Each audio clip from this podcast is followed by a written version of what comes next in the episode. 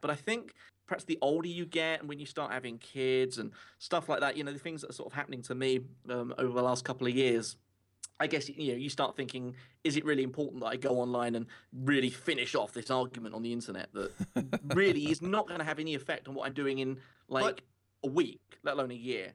But Peter, someone's wrong on the internet. Exactly. Where? Where?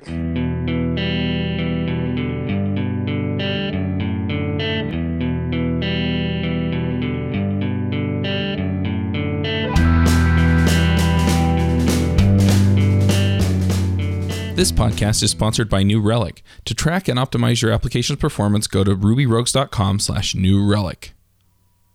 Hey everybody, and welcome to episode 42 of the Ruby Rogues podcast. This week we have a special returning guest rogue. Uh, that's Peter Cooper. Hello. So uh, if you're not familiar with Peter, um, we'll have him introduce himself. Yeah, I was on I think the first ten or so episodes, and I had to fall off because of my training that I was doing. But uh, if you're in the Ruby community, you may know me. I'm the guy that ran Ruby Inside for a long period of time, and now seem to have semi-abandoned it, unfortunately. Uh, but I now run uh, Ruby Weekly, weekly newsletter, and I'm on the Ruby Show podcast with Jason Seifer, and uh, yeah, a few other things like Ru- uh, Ruby Flow, which is a sort of community uh, news site that anyone can post to. So all over the place. Yep. Um, we also have Avdi Grimm. Hello, hello. We also have James Edward Gray. I think I may be the high energy panelist today. All of everybody else is asleep. I am. I'm Charles Max Wood uh, from teachmetocode.com. And uh, really quickly, I just want to mention because I have people coming to me and going, You do other podcasts? I didn't know that. So, real quickly, I'm going to let you know what's out there. Um, there is JavaScript Jabber, where we talk about JavaScript. There's Ruby Freelancers, where we talk about uh, freelancing in Ruby. And uh, I also do teachmetocode.com. I have a podcast there and a series of screencasts. I haven't done those in a while, but I'm going to pick them back up. So they are on the docket. So uh, keep an eye out for new stuff there. Anyway, um, so we're talking about Peter stuff today. That sounds so big headed. I, I when James came to me um, and he said it'd be cool to have you back on the show, I thought it was for some more kind of like general, like the, the, the concept of media and selling screencasts and all that type of thing in the Ruby space. And then I asked you yesterday, and you're like, "Oh yeah, the show's about you." I'm like, "What?" it's like it's all about you. We just want to know what makes you tick. Because we No, have so seriously. many, we have so many cool people in this space. Like you know, Ryan Bates is now doing the the Railscast Pro, and Geoffrey Grosenbach. I mean, been an inspiration to all of us in some respect, I'm sure. So there are so many things I can tie into this at least. So it won't just all be about me. Very true. But you were the one I could pressure into coming onto the show. it, it was Wasn't that nice. yeah. I just had some blackmail material, and so it worked for me. No, so Peter, tell us like uh, you you mentioned all the different things you're doing, and I mean. I, I don't know if people actually realize. So your newsletters have over fifty thousand subscribers now. Is that right? Yeah, not not just not the Ruby one. Um, the Ruby Right. one's about eleven thousand, but yeah, in Right. total. So you have like HTML, JavaScript, and then the new one that's uh, status code for just like developers, right? Yeah, programming generally, algorithms, all that type of stuff.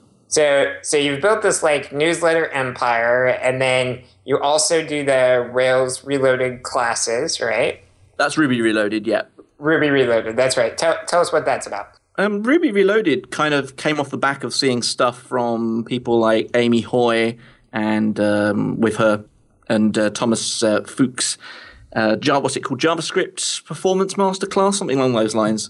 Um, so they've got a class that's been very popular. They do it all over the web in a kind of like a webinar style, and they charge something like uh, five hundred dollars, uh, and you go on four hours each day for two days and everyone seems to be quite happy with it, and they're always selling them out. So that's cool.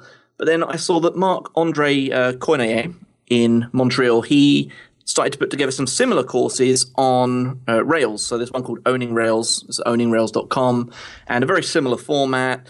Uh, digs into sort of like you know the internals of Rails and how Rails works, how to build your own mini version of Rails, that type of thing, and you know just inspiration from seeing those guys do that stuff. And because I'd done training in person before and kind of didn't really like the traveling side of it, I thought, hang on, I could just kind of steal their concept, as it were, and just take it to a totally different space. Which, in my case, the space that I knew the best was kind of like you know Ruby syntax, Ruby best practices, how to build a library, all that sort of side of things. So uh, that's where it all kicked off. And so I think I already had Ruby Weekly going quite well by that point. So I used Ruby Weekly as a kind of a springboard to promote it and uh, sold the, the first one out in about a week, um, which actually is quite bad compared to uh, Mark, who sold his Rails course out, I think, in 24 hours. In a very similar way, I actually promoted it in my newsletter. But uh, mine was a little bit slower to sell, so maybe my conversion page wasn't quite so good.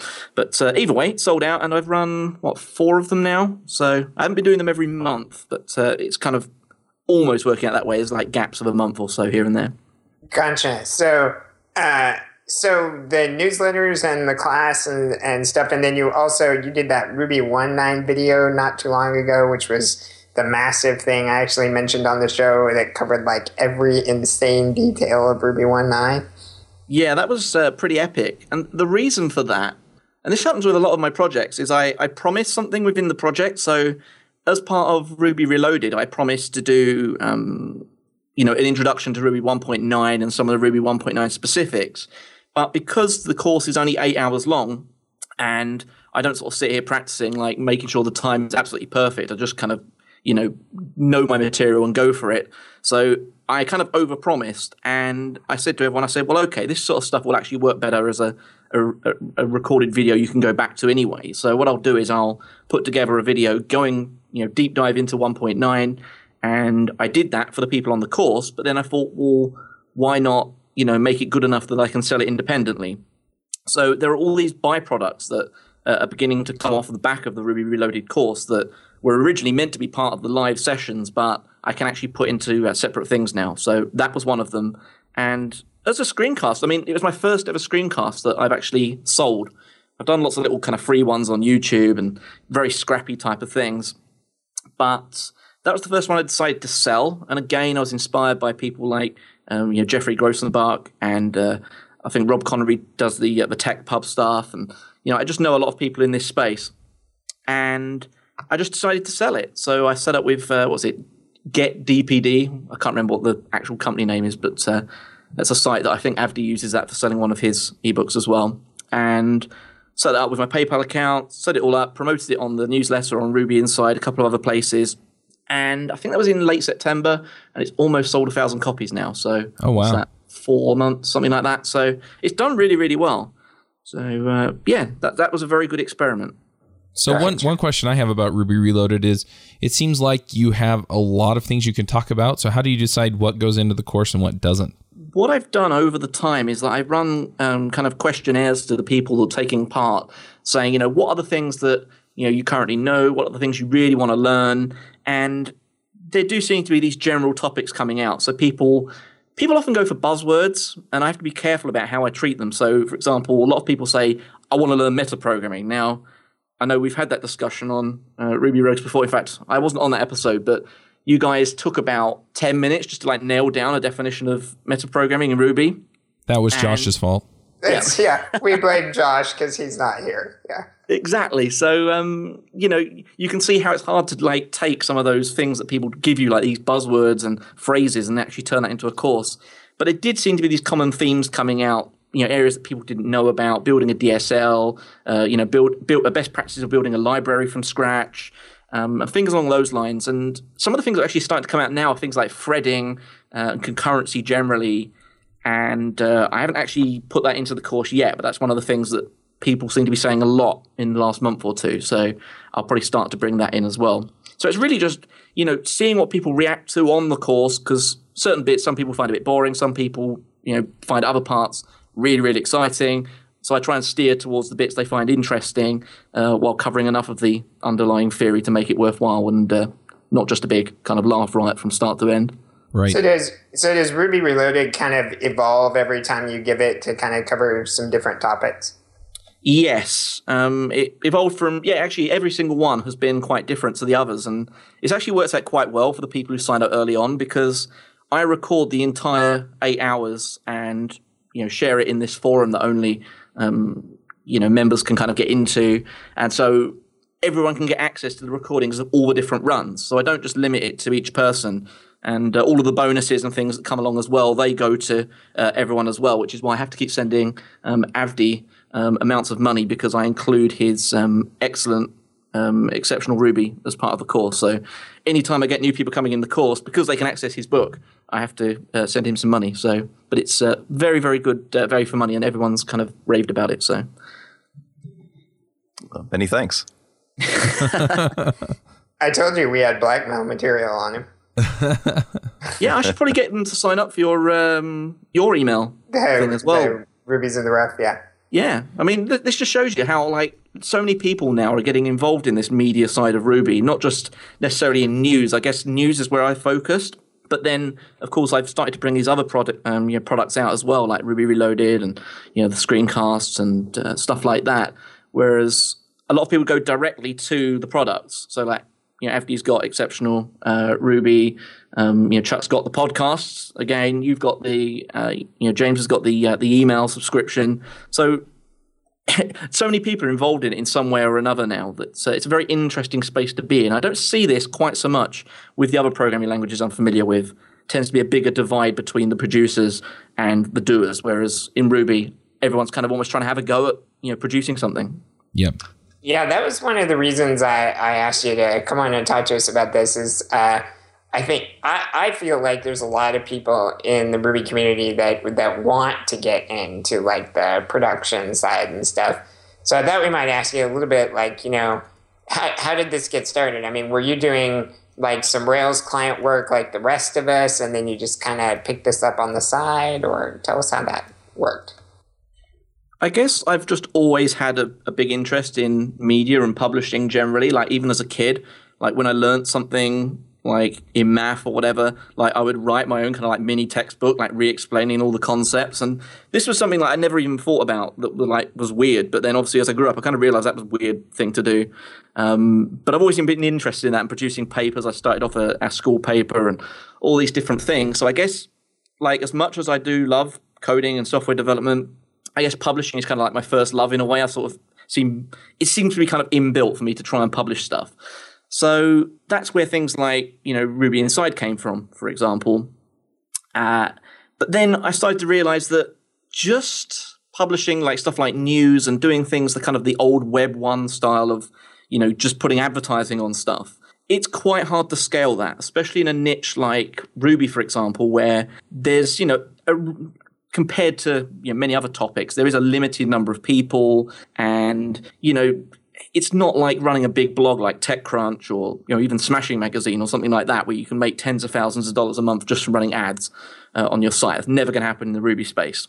So I realized that I needed to branch out. I needed to get more into the product side of things, more into the kind of, I guess, the old school publishing side of things. You know, literally where you have a single thing that you produce and then you sell that for money rather than just being a kind of a modern online publisher where you just run ads and stuff like that. So that's why I went in that direction. So it was entirely guided as a, a business decision, really. It wasn't, uh, you know, I was just happy to publish stuff, but in terms of actually charging money for it and productizing it, that was something I just had to do because otherwise, you know, the bottom would have fallen out the whole advertising thing, which it, you know, seems to have happened other than in the email where it uh, is actually growing. So yeah, your your newsletters they're free and they've always been free. But Yeah. n- now you're using them, I guess, to as like a vehicle. You use them to build your audience, basically, and now you use that to send your audience to products that do actually make you some money. Yeah, it's all just like, like a big funnel, really, but it kind of goes in various directions because I send people to websites, but then sometimes the website sends people to the newsletter. It's it's very weird. Like people just kind of almost go around and around in the circle. Like they may be on the newsletter, they end up at one of my sites. They'll learn about another one of my newsletters from one of the sites, and you know it's kind of all these weird cycles and things. But the good thing is I, I'm trying to like increase my kind of surface area of contact with people because you know the more people know about my newsletters and the sites, the better, the more kind of you know as long as I don't screw up, the more trusted I become because they're familiar with the name. You know, it's like seeing like a Coca Cola. You know, if you go to I don't know Angola or somewhere, some country that perhaps you're not familiar with, you know, if you see that Coca Cola on a you know a can or whatever, you're probably more likely to drink that than some local brand or whatever. So. I guess that's what I'm trying to do, um, you know, with my various brands and my name and stuff like that, so that people do trust, um, you know, that I'm not going to scam them or whatever, which I'm not. Uh, but then it's just my responsibility to actually produce good stuff that they're interested in buying or subscribing, and that's the tricky part. So Peter So Cooper I- is the new Coke. exactly. The, the way you describe it, I see you. I see you uh, uh, sitting in the center of this expanding spider's web, laughing evilly as as as the flies are are uh, are caught. I That don't didn't have come time out right. to do that. I don't have time to You sit have- back and laugh. I tell you, it's You don't uh, have time to laugh evilly. What's No. The, what's the point if you can't laugh evilly? I hope to do it in a year or two, but at the moment it's more just like trying to stop myself putting my ha- head in my hands and crying. So Oh come on, one little evil laugh. there you go. All I'll, I'll accept that. Hey, I did it. But yeah, I mean, it's just a lot of stuff. I mean, you know, as as we've gone over in this podcast so far, I mean, just literally, I've mentioned probably about six or seven different projects, and I had to make a list the other day of all the projects I'm involved in, um, and it was just ridiculous. So I'm trying to like make the ones that I do focus on be the ones that are actually contributing to some sort of future goal. Uh, so ones that are just like complete time wasters and you know things that just take up a lot of effort or even especially emotional energy. You know that's something that really comes into play when you've got so many projects going. You know you just can't invest in things that take a lot of kind of emotional energy out of you. Where you have to like I don't know keep chasing people for money or you know things along those sort of lines. So that's why I've actually scaled back a lot of client work, which I find quite draining um, into doing things that I find more exciting, but then also being able to uh, make them, you know, an income stream. With all, all the, the projects you're doing, I'd be surprised if you had time for client work at all. I have I do very little client work now, but I think we discussed on or casually mentioned on Twitter the other day that the problem if you don't do much client work is that you're kind of perhaps sometimes not forced out of your um, normal boundaries, so it's it's harder to learn things and harder to get that kind of on the ground experience. And Yeah, I mean that's what I worry about, and uh, and and kind of you know that's one thing I'm I'm interested in, in hearing from you about because you know I run into the same issue where I'm I'm publishing more things, uh, but I worry about sort of being out of touch, uh, you know, and not being uh, you know quote real anymore because I'm not you know as as I do less client work. But it, it seems to me, and, and and I don't know, maybe you can maybe you can help me out on this. It seems to me that like there's a sort of a a barrier below which you can't really do. It's like you can't really linearly scale back client work because at some point um, of you know at some low commitment of hours per week, um, uh, you know at least for a lot of clients, um, you know you're not going to be giving them their money's worth because you're just spending so much time each week just switching back into that that project headspace. Uh, because you've been thinking about other projects all the time. I mean, how do you how do you like how do you do just a little bit of client work? all of my client work now, which is a very small amount, is all stuff on established uh, projects where there isn't anything major going on. It's almost maintenance work, very minor um, feature additions, things like that. So that kind of work you can scale down, you know, into sort of almost single hours per month if you wanted to. Um, and assuming that they don't want anything you know, big doing, uh, which I'm lucky to have that situation with a couple of clients. But in terms of yeah, actually producing new things or get bringing on new clients, that would be a complete nightmare. I don't think that would be able to work. So the good thing though is that with all the things I'm doing and uh, you know like now I'm starting to like build an e-commerce store for you know actually selling my screencasts and books directly rather than doing it for all of these weird systems and the newsletter systems I'm working on and stuff like that. I've kind of almost like my I'm my own client to you know to a certain extent. I've got a lot of stuff going on, a lot of technologies I want to explore while doing that. So while I'm not being given like specs from customers, which perhaps might force me into tricky corners I need to get out of, uh, I'm trying to give myself enough challenges with the various bits of development I need to do, which is why I haven't hired other people to do this work for me because, as you say, you know, you need to keep a hand in with this. Um, and if I was gonna, you know, hire anyone to do stuff, it would be all my kind of admin work and perhaps, uh, you know, some of my, um, you know, content seeking work and stuff like that. Uh, but I haven't quite reached that point yet. But uh, I think it will happen quite soon. You know, you're talking about building an e-commerce site to sell your screencasts and stuff, and I'm wondering why you don't use an already existing system. Is it just to keep uh, keep things sharp, or is is it something else? Um, it's about fifty percent that, and about fifty percent the whole, you know, the whole kind of programmers not invented here thing, um, which you know I'm very susceptible to. Um, I pretty much develop every minor thing that I need to use. Uh, but I guess the problem is I've tried lots of different systems and I've not found anything that suits me very well without needing major adjustments. Um, and actually, one thing that looked like it was going to work really well was E-junkie, which is this kind of. It looks a bit kind of skeevy from the outside, but it's actually quite a good system for like putting together a cart that you can very easily just plug into any site.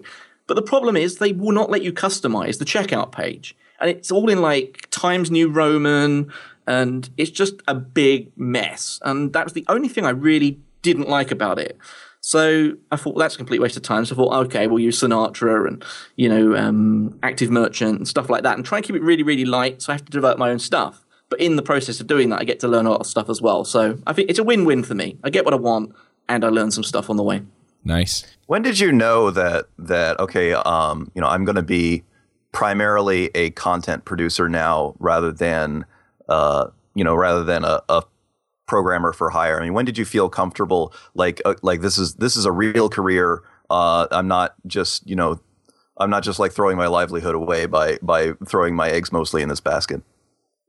Well, back during the dot com kind of boom era, uh, so late 90s, early 2000s, I was primarily a freelance writer, like uh, an editor, and you know, working on technical subjects, more in the sort of the web design, SEO, that kind of area, um, for Internet.com and a few other places. So I kind of already had that background then as, a, as having it as a career. But then when the dot com crash happened, it just like that business went away really quick because advertising dollars disappeared. So I focused a lot more on my programming, which was kind of almost like a, just a, a side interest at that point. And programming was my main thing up until I would say around 2007, 2008, when uh, Ruby Inside started getting a lot of interest, and you know I had quite a few advertisers coming on, and you know it was more, it was enough to replace um, all of the programming work that I'd been doing. So I kept doing programming work, but it wasn't my main focus at that point. But really, the whole catalyst for that decision to to focus on the media side rather than the development side was that I'd built a couple of sites in 2005. One called Code Snippets, which is still around. It's owned by DZone, but unfortunately, they, they kind of let it get riddled with spam. Um, but it was one of the first. Uh, in fact, I think it was the first tagged um, code snippet repository on the web. There are a few other repositories, but this was a tagged one, kind of off that whole delicious um, idea of tags and all that sort of thing, which uh, was good fun at the time. So I built that in Rails, uh, built that up for two years, and sold it to DZone. So that gave me like a deposit on my house, which was really cool. Um, but then I had also had uh, a kind of a startup going at the same time called Feed Digest, which was a system for taking RSS feeds and then republishing them using like JavaScript embeds and stuff like that on your own site. And we built up to about 24,000 users, I think, um, of which you know a reasonable percentage were paying. So it was a you know profitable but small business. It could only support me. So uh, I ended up selling it to a Russian company of all things, and um, made enough money from that so that I had just this really nice um, kind of safety blanket, as it were. So from about 2007 onwards, I could very easily just take the risk and just say, yeah, I'm just going to spend a few years doing something else instead. So that's what I did, and um, it actually turns out that this is now a lot more work than you know, and a lot more successful than those things I was running in the past. But uh, I wouldn't probably have moved in this direction if I hadn't had that safety blanket. So I do have to thank programming for, you know, and that whole startup thing for getting me to this point. It was a, a very big risk to get into this game. So that's interesting. How did you um, uh, come to sell those sites? Did those people approach you? How did how did you find them? On the Code Snippets site, I have a friend, or had a friend. I have a friend who once owned um, a reasonably like well-known middle-range kind of hosting company um, about ten years ago, and he was looking to buy up lots of different websites, uh, just kind of as investments. And he came to me, you know, was interested in buying the Code Snippet site. But I said, well, all right, but I'm going to ask a couple other people first just to see if there's any other interest. And uh, Rick Ross from uh, DZone was very interested and literally made me um, a much more attractive offer on the spot. So I just took it immediately and went with that. So that was great. Um, so I've done this with quite a few projects. Like if someone offers you something, hit up the people that you would like to see ideally buy it and say, look, I've got someone that's interested in buying it. And, you know, as long as you seem like you're being kind of honest and straightforward, then you sometimes get some really good uh, responses to it. So, pro tip there. But then with the other one, um, yeah, it came out of the blue. I literally got an email from a guy at this Russian company um, who was actually no longer working there when I ended up selling it to them, but he kind of started the whole deal off. And I thought it was a bit of a scam at first because you, you get a weird email from Russia saying, we want to buy your website. Um, that seems kind of weird. So I ended up speaking to them on the phone and yeah, everything went fine. It all went through escrow and they're a very interesting company actually. They run like all these sites that kind of like lists of shareware products and stuff. It's it's a very weird business. I don't quite understand how it works, but uh, they were very interested in expanding their kind of Web 2.0 presence. I think they said at the time, so uh, it seemed to fit well with that. And they're still running the site. I think it's they called it Feed Feed Informer now. I think it's feed.informer.com. Uh, but as far as I understand it, last time I checked, it was still running most of the code and design that I had done. So. Um, but yeah, it's weird. I just had people come to me, and that's happened so much with a lot of my projects uh, that it's weird now where I'm having to like go out and actually uh, accost people um, a lot more because uh, I've been a bit lazy in the past and just waited for people to come to me. So you you talked earlier about how you know doing client work helps you stay sharp, um, which is interesting to hear you say that because I wouldn't have guessed that from you. Um, I thought the way you keep up on current things is that you have this kind of cool synergy in doing the Ruby show and your Ruby Weekly and stuff like that, your newsletters, that those get you poking into the corners of things like all the time. And that's uh, kind of how you can stay current and know what the Ruby community is currently interested in and stuff like that. Am I wrong about that? Oh, no, you're totally right. Um, I just guess I was just acknowledging the point about the benefits of client work because Avdi mentioned it on Twitter, and you know I see a lot of value in that. You know, it does push you into some interesting spaces. But yes, in terms of doing like the curation, and I do a lot of research, like where I'll just say, right, let's uh, you know play with MongoDB for a, like, a, few hours or something like that, just so I can you know get a feel for it from all the stuff I've read. And I'm sure we all do that to some level or another. We all do um, sort of code katas and uh, you know things along those lines just to keep our kind of skills sharp. Can I, I can I, interject? Because if you're not doing that, you really should be. there you go. Um, so yeah, I do a lot of that type of thing, a lot of research, and especially if I'm going to do, um, like let's say the Ruby 1.9 walkthrough, for example, I spent just so much time over the course of a, a couple of weeks going through old Ruby talk threads going through stuff like blog posts that um, you, James, you know, you posted a, a series of posts about uh, Ruby 1.9, I think back in like 2006 or something. Like I, w- I read all of those. Um, I think again, actually, I read them at the time, but uh, you know, read, I read all that, and I just read everything that was out there, um, and then just distilled it all down, which just seems to be one of my sort of natural talents, and I don't have many of them, I must admit, but uh, I can take a lot of information and distill it down into something. So um, I tend to do that a lot, and I'm currently working on a very similar thing, um, screencast about uh, regular expressions. So I've been reading all the books I can find about regular expressions, what the history is, all this type of stuff, and I'm making notes and just trying to like distill it all down to make something um, that people will find interesting at the end of the day. But uh, I must admit, it's a lot trickier than 1.9. Yeah, but let's face it, you had to learn MongoDB because otherwise Jason Seifer was going to kick you off the show, right? I, think, I think he's cooled on MongoDB somewhat. Oh, is, I think, is he over it now? now. Speaking of Jason, there were a couple of times when Peter would say something, and I was just waiting for Jason to chime in. That's what she said. yeah, exactly. One of the things I love about um, about your publishing, uh, particularly your news publishing, is that you are an opinionated uh, an opinionated source.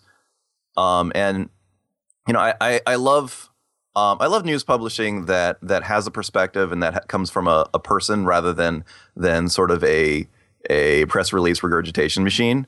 Uh, and of course, that that obviously requires that you be you know actually a, a, practitioner of, of this stuff rather than just just somebody who keeps track of the trends. Um, I don't know. Do you have anything like to say about that? I mean, like, was that a conscious decision on your part? Does that does that get you some pushback at times? Uh, any anything on that? I'm yeah, I'm kind of at the school where I just want things to be kind of interesting but positive as well, and that's probably the place where I've kind of messed up a few times over the years where. Um, perhaps I've written about something that's very contentious, and I've thrown in an opinion that is also contentious into the into the part, and uh, people have taken offense or it's caused problems or whatever. Um, or I've written like a book review that perhaps doesn't go down very well. So, uh, one example would be my review of uh, the Book of Ruby um, by Huw Collingbourne, which uh, was, I think, a few months ago now. I remember and, that. Yeah, it caused a bit of a storm with Huw, especially, and he even did like a, a almost like an attack video back. It was it was really bizarre. Um, so I guess I'm, I'm I'm trying to move a lot more towards um, being very open and positive, kind of in the Geoffrey Grosenbach school of uh, thought, where uh, you try not to engage with things that are negative because even though it can bring you attention and traffic, uh, it's just not worth the hassle. It's not worth the stress. It's not worth the blood pressure. It's not worth you know peeving off the people that you know um, you might upset with some of those things. So I'm trying to be more positive now and trying avoiding the negative things. So if you see like a really prominent project and I don't mention it for some reason, then you can assume I hate it at that point. Um, which actually, so, actually, I realize that's really bad because I might not mention all of your projects. Um, attrition oh, yeah, by omission, huh? yeah, I uh, dug myself another hole. But I must admit, I sometimes look at projects like people say, "Oh, can you put my library in uh, Ruby uh, Weekly?" And I have a look at the code, and there's like perhaps no tests, or the way they've coded it is just really, really bizarre. And like Hacker News goes mad over it because you know they just look at the title and what it does, but they're not looking at the code underneath. Peter, I I told you to stay out of my GitHub account. So this is the thing. So like I often, especially in the Ruby world, I actually go and look at the code and I think I can't recommend this. Yet it's gone mad on Reddit. Like people have mentioned it on Twitter. Like even you know people who are well-known Rubyists will mention it. Uh, just because they haven't had the time to go and look at the code, and I think, well, I can't. If I bring this to everyone's attention, I'm just going to look like a complete idiot. You know, like I'm just going to look very negative. So I actually avoid doing that. But there's a fine balance to play there. So um, yeah, in terms of being opinionated, it's it's good and it's good to have a character. I found um, you know, always good to have a character because people do build up a, a, relationship in some way, you know, with your character. So whether it's via the podcast or what I say in the newsletter or Ruby Inside, people do build up a relationship. But there is a limit to that, and that is that I won't now overtly go out and say things that I think are negative or will hurt people, even if they're true, just because it does my business no good, um, and it does my blood pressure no good. So I'm opinionated to a point. Yeah, I, I've kind of gone a similar way. Like, um, you you mentioned the book review thing, and I used to do tons of those. I used to write them for Slashdot and and all kinds of stuff. And I finally realized that like if I have something positive to say about a book, it's useful. But if I if I don't, if I hated it or whatever, and I just write about how I hate it, that's not really useful because there's some audience that that book is for. I'm not it, you know, and and for me to say I'm not it isn't really helpful, you know. It's not. It just means I'm not it, you know. And so I, I've taken to where you know if I read a book and I like it, I'll say something about it. If I read a book and I don't like it, then I just let it go. So so that kind of brings me to two points because one, um, I, I think it is valuable in some cases to see a book review where somebody's saying, you know, this, you know, this really doesn't add anything to the conversation. But at the same time, I can also see where where that would cause problems. I can also, to some extent, uh, see that if something is really good and enough people are saying really good things about it, that'll kind of rise to the top anyway. So it's kind of an interesting uh, place to go where it's you know yeah I hated the book so I'm just not going to say anything. It doesn't, it doesn't seem to be human nature to do that either. No, it's hard work. Um, it's hard work not, uh, yeah, getting people upset. I must admit. Um, as we've seen, you know, you see this a lot in the Ruby community. Like there'll be these kind of, uh, you know, people will antagonize each other, and actually, not, you know, even in the JavaScript world, you see it. Like all over, you see it. Um, and it's really hard to step back and detach from that. But I think perhaps the older you get and when you start having kids and stuff like that, you know, the things that are sort of happening to me um, over the last couple of years, I guess you know you start thinking, is it really important that I go online and really finish off this argument on the internet that really is not going to have any effect on what I'm doing in like But- a week, let alone a year? But Peter, someone's wrong on the internet. Exactly. Where? Where? you won't believe actually because I'm kind of in the middle stage of that where I'm still kind of fired up to sometimes respond to people. But what I'll do is if I'll sometimes be on Hacker News and I'll like write out a response to someone and then I just will close the tab. So that's kind of like my middle That's stage. But then yeah, the eventual stage is just like don't write the reply in the first place. just I, get I, over I'm going through that same process. I do the same thing. So, so I, I, I definitely agree with that with that sort of weaning method. I- I'm gonna I'm gonna write a, a virus that uh, attacks your browser. and When you close the tab, it hits submit, save, or send. Wow. You could actually do that with JavaScript though, because I've always thought about this. If you ran like a community site, there's so many evil things you could do. So like over like a WebSocket or like with Ajax or whatever, you could actually track what people are typing. So you can like keep a track of all the stuff they typed, even if they never actually officially send it to the site. So if you want to create an evil site where you just put everyone's true feelings up, give it a go. That's awesome. That's true. I guess. I guess you could do that. Flame Yeah, I'm sure Google's doing flame- that with my queries. Yeah, flame So bait. you are an evil genius.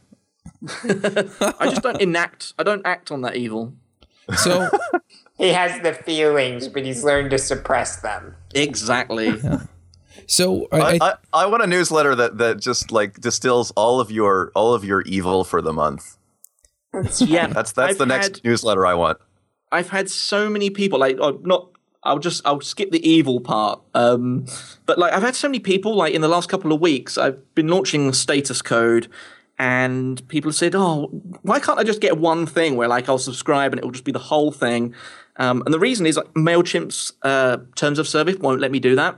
I can add people to lists, but apparently, if you include, it's this really weird subclause. If you include any affiliate related kind of stuff in your newsletters, which I don't do very often, but I do occasionally, then you must use double opt in for every single list you do that on. So I'd have to do double opt in on everything. So that's why I can't do one big mass meta list um, without kind of having to invent a whole bunch of technology to produce it as a completely separate thing. Unfortunately. That's wild. Bit technical though. Yeah. So I, I one thing that I, I want to uh, go into a little bit here is, you know, it seems like you're into all of these different types of media, but one one area of media that I don't think I've seen from you. Well, you've written a book, but I don't think I've seen you write any ebooks. Is is that just something you haven't gotten around to, or is is there a reason that you haven't done that yet? as I'm sure um, Avdi at the very least will agree. Um, you know, writing a book is uh, well. Actually, James has written a book. Yeah, I mean, uh, you know, you'll agree that writing a book it takes a certain level of dedication uh, to actually get it finished. And when you've got a publisher breathing down your neck, and you know they've set deadlines, uh, you're very keen to meet them. Um, so, you know, when Apress set my deadlines for beginning Ruby, I met every deadline. That wasn't a problem, even if I do sort of like a big all-night cram before. Uh, when you're doing your own deadlines, of course, it's somewhat more difficult. And producing something like a book is a much bigger job than producing a screencast um, or any of the other type of media I do. Um, and, you know, things like my newsletters have a built-in deadline. They have to be done on a certain day every single week. That's great. Uh, a book, however, you can kind of think, oh, yeah, actually, I'm, I'm, I'm doing a bit more research now, or I've learned something new for the book. I'll just keep doing that for a while. And so I've got two that are in progress. Now, one is going to be quite easy to do, and this is kind of like my almost procrastination book to get me up to speed with the whole production process. And that is the Ruby 1.9 trick shot. Oh, not Ruby 1.9. Uh, the Ruby the Ruby trick shots uh, thing that I put out um, recently. And this is just like going to be a very, very quick, easy uh, ebook with just a bunch of code in and explanations of how certain Ruby tricks work. So I've actually got like, I think it's like 2,000 or so people now actually joined the list to find out about that when it comes out. So I kind of feel like a pressure to really get that done quick. Um, but another one that I'm working on is called Self Promotion for Geeks. And I started this a year ago. And if you actually Google for Self Promotion for Geeks, you'll find a really early build I did of a PDF. Um, it's about 90 pages or something. Um, but I haven't, I, I really want to get this done because I've had so many people say, please, I want this book. Um, and because of all the things I've learned in the past year with the newsletters and selling screencasts and stuff like that, I just have now so much more material and advice that I can put in uh, to help other people do all of this stuff for themselves. Um, but yes, you haven't seen an ebook directly from me yet, but this is something I really, really, really want to get done. Um, I just need to find those uh, extra bits of willpower to uh, get them out of the, you know, get them out the door, as it were. Oh, cool. Please, I really want this book. I guess I just have actually one thing to add to all of this. Um, that you know, we've seen from people like uh, Geoffrey Grosenbach and now Ryan Bates with his Railscast Pro, um, and actually James with his email um, newsletter subscription, and that is the whole idea of subscribing to something. And that's an area that I'm kind of like looking at now, like I used to look at Amy and Mark's training. Um, I'm looking at all of those guys now and thinking, you know, actually that is a really good model to have people subscribe to things. And oh, Gary Bernhardt as well with uh, his Destroy All screencasts. You know, that thing of having like, I don't know, let's say even just like, let's say a thousand people paying eight dollars a month. You know, it's eight thousand dollars a month. Bam. Um, you know, there is a certain level of expectation. You have to produce the content. There's that built-in deadline that I like. Um, so I really like that model of subscribing and so on. Um, it's just been very difficult logistically for me to set up anything like that till now. But now I have a proper merchant account, so I can. Um, so watch out, everyone. Um, but yeah, that's I guess that's the one thing that I haven't done that I'm seeing so many people do now. Um, it would be great to get involved with that. But uh, you know, and hopefully I've uh, got enough email subscribers to promote that stuff too now. So I guess I kind of get a bit of a head start sometimes with these newsletters that I have the the built-in audience that I can just like say, look at all my stuff. Um, nice. So yeah, so that's where I'm thinking next, but uh, I haven't come up with any firm plans yet. All right. Well, we're we're about to picks. Does anyone have any other questions before we uh, go into that? Uh, let's see. Tumbleweed. I think we covered everything I wanted to know. I, I just think it's cool that Empire you're you're kind of building up and and how I, I like how you've layered things on as you went. You know, they they you started with the the newsletters. I guess is probably the first you know breakout thing, and that ended up turning out to be powerful because you built up your audience and and were able to use it to do a bunch of other things. And I, I just think that's kind of cool, you know, of how you slowly transformed your business into what you wanted it to be. Well, kind of. Hmm. Yeah, almost everything has been an accident so far. Everything has been a weird chain of events. I only started Ruby Inside because I was asked to write a Ruby book by Apress, who asked me because I was doing personal blogging about Ruby. But then Ruby Inside turned into a news blog, and then that turned into advertising money. That turned into like a, a trying to do it as a career, a media kind of career. Um, that turned into thinking, hang on, I could try an email newsletter. And then that turned into, oh, I could launch a course off the back of this newsletter. And that turned into Ruby 1.9 walkthrough. And I thought, ha, I can sell a screencast now. So that took, turned into the next screencast I'll do. And everything's kind of been this chain of side projects and experiments at the end of the day. There's almost nothing that I sat down and thought, this is going to be a business that I'm going to make. I'm going to do X, Y, and Z. Off we go. Everything's been a side project or an accident at some level or another. So that's why I keep trying all of these weird things that you see coming along. Isn't it funny how that happens? I mean, um, it, has been kind of the same journey for me with, uh, well, even just getting into programming. I uh, I took computer engineering in, in college, which is more hardware based, incidentally. But uh, I was working in IT, so I got a tech support job while I was finishing up school. Uh, that turned into managing tech support, and while I was managing tech support, we needed something to manage our workload the company wouldn't buy it, so I started building it with another guy in Ruby on Rails, and I got into programming, and it was all just kind of this incidental thing, and it was the same with with the podcasting is that. Um, I, you know, I, I just worked out to. Uh, I was listening to podcasts, and then I reached out to uh, Greg and said Gregg Pollack and said, "Hey, what does it take to start one?" So I started one, started interviewing people, started making friends all over the community, uh, started hearing that people wanted specific things. Um, you know, I wound up taking over teachmetocode.com about the same time frame. And then, um, you know, I'd been toying with the idea of putting something like this together. And then James tweeted that he wanted to do something like this. And so we, we put our heads together and it just kind of happened. And, uh, you know, so then, you know, this was fun. So I decided, well, it'd be fun to do this for JavaScript. So I put that one together. And then I was chatting with some friends um, some freelancers who I uh, incidentally have a little channel with on Skype here, and you know I mentioned you know it'd be fun to do a podcast like this, and then the next week we were doing it for the freelancing too, and yeah, it's it's it's literally just been oh I just kind of stumble into this, and there you go that that's the next thing, and you know it it, it it's it's really funny to me how um, if you're trying to deliberately start something, a lot of times you know you you kind of force it to be something that it's not but if you almost organically find your way into something, then it seems to work out because it's not something just that you want, but it's something that other people are interested in too. Yeah, the pro tip is just keep trying things that appeal to you. Mm-hmm. Absolutely. Well, I think there's another there's another lesson there um, that I'm hearing from both of you, uh, and which which uh, I've also experienced myself, which is that you know if you're not if you're not very prominent and you want to become more prominent, more known, a great way to do that is by making other people better known. So mm-hmm. rather than trying to get your own stuff out there, um, find a way to ask other people about what they're doing and and put that out there. You know, whether that's that's doing podcast interviews with people that are doing interesting projects. um, or or blogging interviews or um, or just you know publishing news.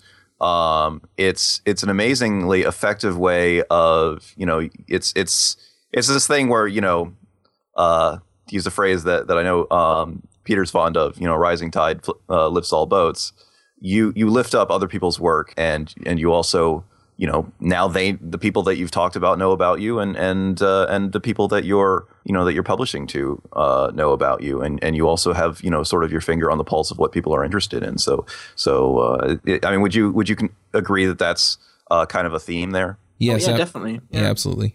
people often talk about uh, how I seem to just know like endless details about Ruby. And uh, if you look back when I first got involved in the Ruby community, I used to document the standard libraries. So I would read through the code, figure out how they worked, mess with them, get them into all kinds of weird scenarios, you know, and stuff like that. So that's how I gained all that bizarre knowledge of, you know, how Ruby works. And so that that knowledge has paid off over time. And then uh, I worked on, you know, TextMate, uh, doing the the Ruby bundle for a while, and learned a lot about just editors in general. And now, uh, actually, one of the projects I'm kind of working on the side is is also editor related. So you know, it's just kind of how how you accidentally get into those things, kind of the accidental successes along the way. Yeah. I'm sure the Ruby quiz helped as well.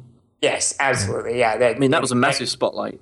Right. Every week I read, you know, code from tons of Rubyists. So yeah, I learned tons of tricks. Yeah, there. Absolutely. Yeah, one other thing that I want to point out that's kind of been um, referred to by Avdi is just that you know it, you you reach out and you kind of help promote somebody else, but there are a lot of people that are near the top or you know above you anyway, and most of those people are fairly accessible. I mean, there are a few people that are just kind of inundated with, hey, you know, can I can I be involved with you? Can I talk to you? Can I interview you? Whatever, and they're not interested because you know they just they get a ton of requests all the time but uh, for the most part, people are pretty accessible. And so um, I found um, when I was getting started with my podcast, um, I had both James and Peter on the podcast, and you know I didn't really know them, you know, and and I kind of had them up on this you know pedestal, and they definitely had larger audiences than I did.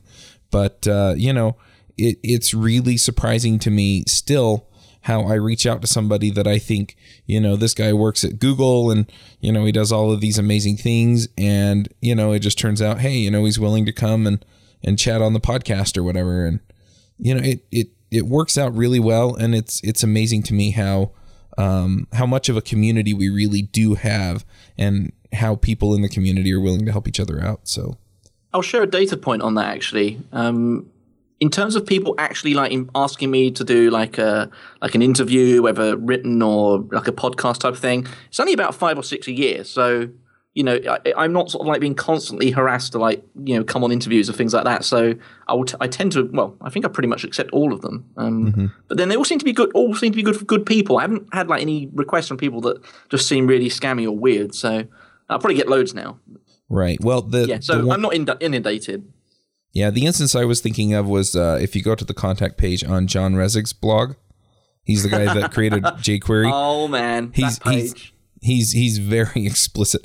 I'm not doing interviews. I'm not speaking at your thing, you know. And so it's like if you really want to get a hold of me, I'm sure he's willing to talk to you about technical stuff. But yeah, you know, um, doing anything else, you know, that way he's not necessarily interested. But even then, you know, he has his email listed right there. So Let's uh, let's play a game. Let's guess who's not going to be speaking at O'Reilly Fluent. Ah, ah, ah. You wouldn't have any inside track on that, would you, Peter? No, I wouldn't. Actually, we've put half the program together now, but uh, I guess that's the one thing I can release is that John Resig will not be speaking, That's all right. unfortunately. But yeah, he, he literally is not taking any engagements like that. So yeah, well, and you you know, ev- everybody's kind of a different place. So he's very busy. Yep. All right. Well, with that, um, we are going to get into the picks. Avdi, what are your picks? Uh, I don't know. I've been racking my brain uh, over this episode, and, and I guess I'm I, I'm haven't had enough coffee this morning.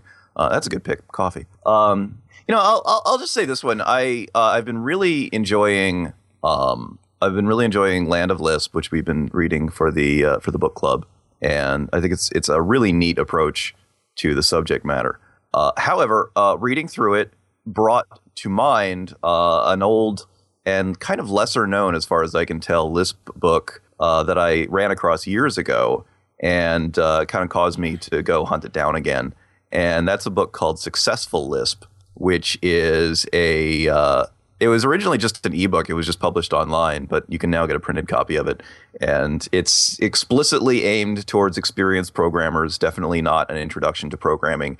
And what I always liked about it is it did something which it seems like no other Lisp book has had the guts to do, which is it actually uses um, it actually uses some of the modern aliases for some of the Lisp functions. So uh, rather than saying uh, to get the first the, the first part of a list, you use car, and to to get the rest of the list, you use cdr. I mean, that's just that's just obvious. Of course, that's how you get the first and rest parts of the list. It actually uh, says you use first to get the first part of a list and rest to get the rest. And then it has a little note at the bottom that says a lot of Lisp programmers use car and cdr, which are based on some on some hardware re- registers in the original Lisp machines, um, which you know, and and it's purely an impl- implementation detail. And uh, and it seems like that's that's uh, some sort of blasphemy uh, not to use car and cdr, but I find it a, uh, a, a I found it a very refreshing intro to the language that they were actually using terms that made sense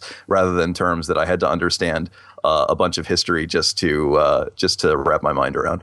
All right, James, what are your picks? I've got a technical one and a non-technical one this time around. Uh, for the technical pick, I, I, just got done watching the Peepcode Advanced Git screencast. Um, and this is a pretty unusual screencast, I think, for our Peepcode, especially. Um, it, if you watch it, you may almost think it's kind of boring uh, in in some ways. Like there's not a lot going on there. Uh, it's basically a screencast about how a Git expert, you know, solves uh, problems using Git, and it basically boils down to uh, you know some some clever use of the log and and uh, you know what the reflog is, uh, which of course you know you pretty much always get into if you get into advanced Git stuff. But actually, I, I think the screencast is kind of badly named. Uh, it, it might be better to call it real world Git because it's just so alarmingly practical and. Um, uh, I think one of the reasons to watch it alone is um, uh, he talks about merging at one point and how you know what merge commits are and, and why you have them and stuff. And he takes uh, pretty much the opposite view that uh, you know the world's pretty obsessed with right now using uh, you know only fast forward everywhere and keeping that perfectly flat branch and and uh, you know he, he likes the he calls them train tracks where you can see the different merges coming together and and why that is and stuff and and so it's just kind of a refreshing conversation about git so uh, you know, if you just if you use Git on a real superficial level, add commit and stuff like that, you you would not enjoy this at all. Um, but if you enjoy getting into why it is the way it is and what that means and and how that affects us, uh, then then it's a pretty cool uh, screencast that I definitely recommend. Uh, my non-technical pick this time, I've been watching Big Bang Theory uh, and catching up on episodes we actually discussed it in the pre-show last week, and uh, both David Brady and Josh Susser disagree with me, so I had to wait until they were both gone before I could uh, uh, say this and get away with it. But um, it's actually Big Bang Theory rules. I know, isn't it great? Uh, it is actually a controversial show. Uh, there's um, a popular post online about why uh, geeks don't like it, um, and you can check that out. Uh, at the same time, though, there's uh, another post about why geeks do like it. Uh, so I guess it depends on which one of those camps you fall into. Uh, but I happen to be on the uh, why geeks do like it side. I, I love to see us made fun of, even even if it's to the extreme. And uh, the show the show does that well, and, and it has a lot of meat to it. I think, in some of the jokes and stuff like that. Um, the the only thing I will say, a lot of the complaints uh, raised against the why geeks hate it uh, seem to come from the early parts of the show. Uh, keep going; it, it kind of gets better as it goes, and they sort out some of those uh, some of those problems along the way, and, and it, it does actually improve. So, anyways, if you haven't if you haven't checked out Big Bang Theory, like I just got into it recently, but I'm enjoying it and having a great time. So I I'd recommend it. Those are my picks. Cool. All right, I'll go next. Um, I have a couple of picks. The first one is uh, Aweber, which is um, kind of the older alternative to uh, Mailchimp, which was mentioned by Peter. Um, I I really generally like Aweber. the The interface seems more intuitive to me, um, and I like the way a lot of the things work with it. Um, I have used Mailchimp, and Mailchimp works just fine. Um, and I've actually used their API and like the API on Mailchimp, but Aweber's what I've been using for my uh, newsletter for a while, and I, I, like I said, I really do uh, like what it offers. So uh, I'll just throw that, that out there. Um, my other pick is something that I've been playing with lately. Um, I wanted to put a forum system in since I'm building. I'm making no secret of this, so I may as well just mention it. Um, I'm working on a membership site for freelancers at rubyfreelancers.com, and that's also incidentally where the Ruby Freelancers show is hosted. If you want to listen to that, and um, so I wanted a forum in there, and I was kind of dreading having to build it myself. Well, it turns out that there is an open source Rails engine that uh, will put a forum into your application. All you have to do is include the engine and you know make a couple of tweaks. Um, it's called Forem F O R E M, and uh, I guess it's written by Ryan Bigg. And uh, anyway, really, really cool system. I'm not sure if it has everything I want, but I am willing to go and hack it so that it does. And I'll probably contribute all that back. Um, but it's definitely uh, a good start to what I want and it'll save me a lot of the hassle of trying to figure that out. So, um, those are my picks. Peter, do you have some picks? I'll be very quick. Um, I just want to second the Big Bang Theory thing. Um, the reason I like it is because I don't perform sociological analysis on my TV shows. I just watch them and enjoy them. So I really love it. Um, and Kaley Cuoco is just absolutely gorgeous. Um, just to bring that in. Bringing back to Ryan Bigg, you just mentioned. Um, want to recommend his and Yehuda Katz's Rails 3 in Action. The book hasn't seemed to get much attention, but it's a really, really good book. Um, I guess it's been overshadowed a little bit by Rails Tutorial by Michael Hartl, which is also very good. Uh, just want to recommend that though. Um, Monocle magazine is kind of like one of my big inspirations in this whole publishing scene. They're doing a lot of stuff um, that I'm kind of almost studying the models of in various ways. Uh, print only magazine in kind of like they cross the areas of like business, culture, and design. It's a bit kind of weird, but it's a very international uh, magazine. It's very, very, very good. I definitely recommend uh, subscribing to that. My favorite by far. And uh, last but not least, I'm going to add a link um, you can put in the show notes to a, a Stack Overflow discussion that I kicked off, which came from I read that someone said that JavaScript is an untyped language, and I thought that doesn't mesh with my knowledge of type systems in programming languages at all. Um, I asked Brendan Eich, and he says, yeah, some people refer to you know uh, dynamically typed languages as being untyped, uh, air quotes. Um, so I asked about it. You know, do people refer to it in that way? Is that an academic thing to do? It turns out, yes, it's a very common thing to do. Some people think it's evil. Some people think it's a good idea. So there's this big kind of like free for all on uh, Stack Overflow, and someone who's actually a PhD in computer science shared the history behind the whole thing. So I think some people might find that interesting if they're kind of uh, geeking out on that type of stuff. That's my picks. Is JavaScript an untyped system or language? All right, so a couple of business things. Next week, we're talking to Conrad Barski about Land of Lisp. So if you haven't gotten it, go get it. You can get it at nostarch.com. Use the uh, promo code Ruby Rogues to get a 30 per, 20, 30, I guess 30. It's a 20 or 30% discount on the book. So, uh, you know, that's a great way to go. Um, also, we are in iTunes. So if you want to go into iTunes, leave us a review um, or leave us a, a, rating, that would be terrific. And uh, finally, you know, go check out some of the other shows uh, JavaScriptJabber.com, RubyFreelancers.com, and TeachMeToCode.com. And uh, we'll catch you next week.